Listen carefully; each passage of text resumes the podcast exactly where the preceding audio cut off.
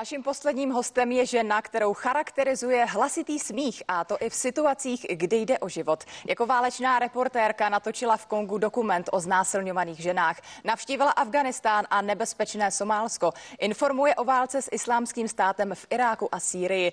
Létají kolem ní střely, ale nenosí neprůstřelnou vestu a místo zbraně drží v ruce foťák. Je autorkou několika knih a od loňského roku i šéf-redaktorkou magazínu Primazum. Ve studiu vítám Lenku Klisperovou. Dobré ráno.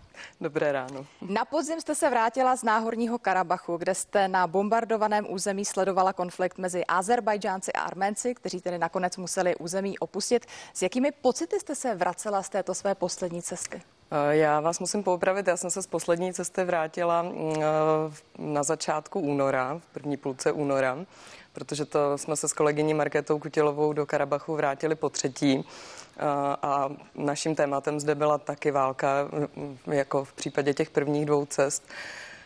A ty pocity hm, byly od začátku velice podobné, nebo respektive ta první cesta byla charakterizovaná asi spíš tím, hm, dejme tomu tou hm, válečnou situací, která byla skutečně velmi vyhrocená. To znamená, že všude byl cítit strach, bombardování, ostřelování těch měst civilních bylo velice intenzivní, takže člověk měl strach a bylo to ne, nesmírně nepříjemné. Ta druhá cesta, my jsme tam přijeli, mm, když bylo uzavřeno příměří a ta situace byla taky velice napjatá a dramatická. A teď při té poslední cestě už jsme sledovali dopady té války na život obyčejných lidí, eh, kteří se začali do Karabachu vracet, ale jenom část těch lidí, protože část skutečně nemůže.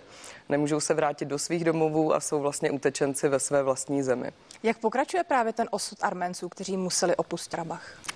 Máte nějaké um, informace? Víte o těch příbězích? Ano, samozřejmě ty příběhy těch lidí byly naším hlavním tématem při té poslední cestě. Takže mnoho lidí skončilo třeba v ubytovnách, které jsou provizorně eh, budovány v hlavním městě Stěpana Kertu, protože Arménům vlastně zbyla mm, velmi malá část Karabachu o 80% eh, těch území, nejen náhorního Karabachu, ale i těch eh, okolních distriktů, které tvořily tu nárazníkovou zónu a které Arméni získali po roce 1994 v první válce.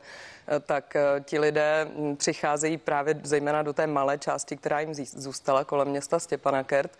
No a eh, to město najednou praská ve švech. Není kde se ubytovávat, takže jsme třeba navštívili hm, paní, která žije s pěti dětmi v maličkaté garzonce, kde těch všech pět dětí se učí, protože děti chodí do školy. Tam mají to štěstí, že navzdory válce jsou školy otevřené, děti se učí vlastně na dvě etapy, aby se to všechno stihlo pokrýt. A um, ty podmínky, v kterých ti uprchlíci zatím žijí, nejsou samozřejmě nějak, nějak růžové. Jak vy, jako člověk, který má bohaté zkušenosti přímo z válečných front, sledujete tu současnou koronavirovou situaci? Co pro vás znamená pandemie koronaviru? Uh, já musím říct, že pro mě to je velká psychická zátěž. Samozřejmě fyzicky se mi neděje vůbec nic, stejně jako drtivé většině z nás ale pro mě je to nesmírně komplikované, protože pro mě vždycky bylo nej, nejvyšší hodnotou v, hodnotě, v životě svoboda. A já o tu svobodu přicházím, můžeme se přestat bavit o tom, proč, a to, to by byla debata asi na hodně dlouho. Ale mm, já tohle to nesu velice těžce. Pro mě mm, je to asi nejtěžší období mm, v mém životě dosavadním. A přímo lidé, kteří jsou zmítáni válkou, ať už je to právě Karabach, který jsme zmiňovali, vnímají tam vůbec nějaké riziko koronaviru? Je to pro ně téma aktuální nebo zkrátka řeší úplně jiné problémy? Přesně, jak jste řekla teď naposled, řeší zkrátka úplně jiné problémy pandemii se skoro bych řekla až vysmívají. Uh, protože my jsme mluvili se spoustou lidí, uh, se spoustou obyčejných karabašanů, kteří prostě v té válce ztratili svoje blízké, uh, museli opustit svoje domovy, museli je spálit předtím, nebo většina lidí je spalovala předtím, než je opustila. A když, jsme, když se nás ptali, jak se máme, tak my jsme říkali, no tak máme pandemii v Evropě, tak většina z nich se vždycky trochu rozesmála a říkala, no jo, no, u nás máme podstatnější problémy, vy můžete řešit covid. Na druhou stranu u nás lékaři a právě ti z první linie mluví o tom, že jsme ve válce s koronavirem. Tak vy, když máte ty zkušenosti z války, v čem nás tedy protivník, v tomto případě koronavirus, poráží? V čem má navrh? Co děláme špatně? Já to říkám od začátku, to je pandemie strachu. My se bojíme. A my se tak bojíme, eh, že umřeme, že z toho strachu přestáváme žít. A to nás poráží. Vy často při svých cestách narážíte na pocity absolutní bezmoci, bezpráví. S těmito pocity se často eh, vracíte z kurdských táborů v Sýrii. Jaké je to tedy pak vracet se zpátky do České republiky, do toho života, kdy teď pominíme tady tu dobu koronavirovou, ale kde si prostě žijeme blaze. To je obrovský kontrast. Eh, je to tak. Já jsem si to eh, často uvědomovala, ale na druhou stranu Eh, já pokud se vracím z cesty, která skutečně intenzitou byla jako náročná, eh, tak já nemám příliš času nad tím přemýšlet doma, protože já přijedu, musím zpracovat materiály, musím odevzdat eh, reportáže, udělat fotky, případně zpracovat videoreportáž a nemám moc času na tom v uvozovkách rýpat se sama v sobě a, a a léčit si nějaké svoje bolízky. Ono se to samozřejmě někde, někde zřejmě ve mně uschovává, ale jak jsem říká, není na to čas a je to dobře, je to vlastně taková terapie prací. Čas není i proto, že nově jste šéf redaktorkou právě magazínu Prima Zoom, tak eh, pod vašima rukama, jak prošel tím redesignem, co v něm najdeme nového? Uh, tak eh, je to časopis, který přináší zajímavosti z celého světa, nejen ze světa cestování, ale spíše vědy a techniky, společenských jevů, eh, historie. Eh, mě to, musím říct, velice baví, protože ta, ta tematika, ta témata jsou velmi pestrá. A časopis vždycky uvádí nějaká osobnost. V případě posledního čísla máme dokonce dvojitou nálož osobností, řekla bych, protože na titulní straně máme Aničku Polívkovou a Vojtu Kotka.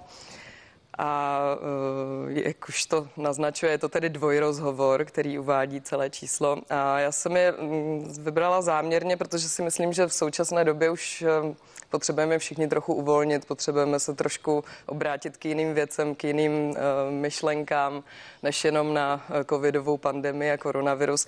Takže já jsem s nimi vedla takový, řekněme, velmi uvolněný a veselý rozhovor, který by měl čtenáře zase dostat trošku do nějaké jiné dimenze, odpočinout si a, a pobavit se. To i pro vás musí být samotnou poměrně relax oproti těm tématům, která běžně řešíte. Musím říct, že, že ano a velmi mě to obohacuje, ač jsem k tomu ze začátku přistupovala eh, s takovým, mm, s takovou i nedůvěrou v sebe, protože jsem si říkala, co já budu řešit s celebritama, já to neumím. Jo. A, a tak jsem k tomu přistupovala hodně teda, myslím, že mm, tak eh, jako připravovala jsem se a brala jsem to jako velmi vážně a bála jsem se toho mnohdy. A e, ti lidé mě většinou velice příjemně překvapili, protože jsem se vybírala osobnosti, které jsou nesmírně inspirativní, a, a prostě příjemní lidé. Eh, Na druhou stranu člověk by si asi měl v životě vyzkoušet různé profesní pozice, protože mu to pak může dát samozřejmě i vlet na tu problematiku zase z jiného. Ano, z jiného přesně tak a já jsem za to moc ráda. Mimochodem, vy jste dlouhá léta nejezdila vůbec na dovolenou, i vzhledem samozřejmě k tomu pracovnímu procesu, ve kterém se nacházíte, tak teď se to změní, plánujete třeba něco, jak vlastně eh, relaxujete ve svém volném čase? Eh, mění se mi to a už jsem poslední dobře dva, tři roky jezdila pravidelně na dovolenou a moc ráda, protože už se taky potřebuji odpočinout. Většinou jezdím do Chorvatska na jachtu a pak na jeden takový úplně malinkatý ostrůvek, kde se neděje vůbec nic a kde já si jdu ráno zaběhat a pak už se tam jen tak jako poflakuju eh, s knížkou nebo s kamarády u vína a to je velice příjemný. Já pevně doufám, že tenhle ten svět, kde si budeme moc svobodně zajet na dovolenou a odpočinout si, se zase vrátí někdy. Určitě se vrátí, je otázka samozřejmě kdy a doufejme, že to bude brzy. Prosím ještě samozřejmě eh, ten pohled na to, kam se Lenka Klicperová chystá dál z toho pracovního pohledu. Ehm, my se s kolegyní chceme určitě ještě vrátit do Karabachu, protože tamní konflikt si myslím, že zase je v té fázi nyní, té zamrzlé, řekněme, fázi, kde se tam teď asi nebude dít ehm, přímo žádná, žádná válečná akce, ale ale je to nesmírně zajímavé ho sledovat, protože není vyřešen a ještě dlouho nebude. A navíc tam máme spoustu přátel, s kterými bychom se chtěli vidět a chceme pokračovat vlastně sbírání příběhů eh, těch lidí, které jsme sledovali přes válku a i po válce. A my budeme s velkými očekáváními čekat na další vaše články a reportáže, protože jsou opravdu nesmírně inspirující a děkujeme za tu práci, kterou děláte a samozřejmě těšíme se i na nové vydání magazínu Primazum. Naším hostem byla válečná reportérka a šéf-redaktorka časopisu Primazum Lenka Klicperová. Díky moc. Děkuji moc.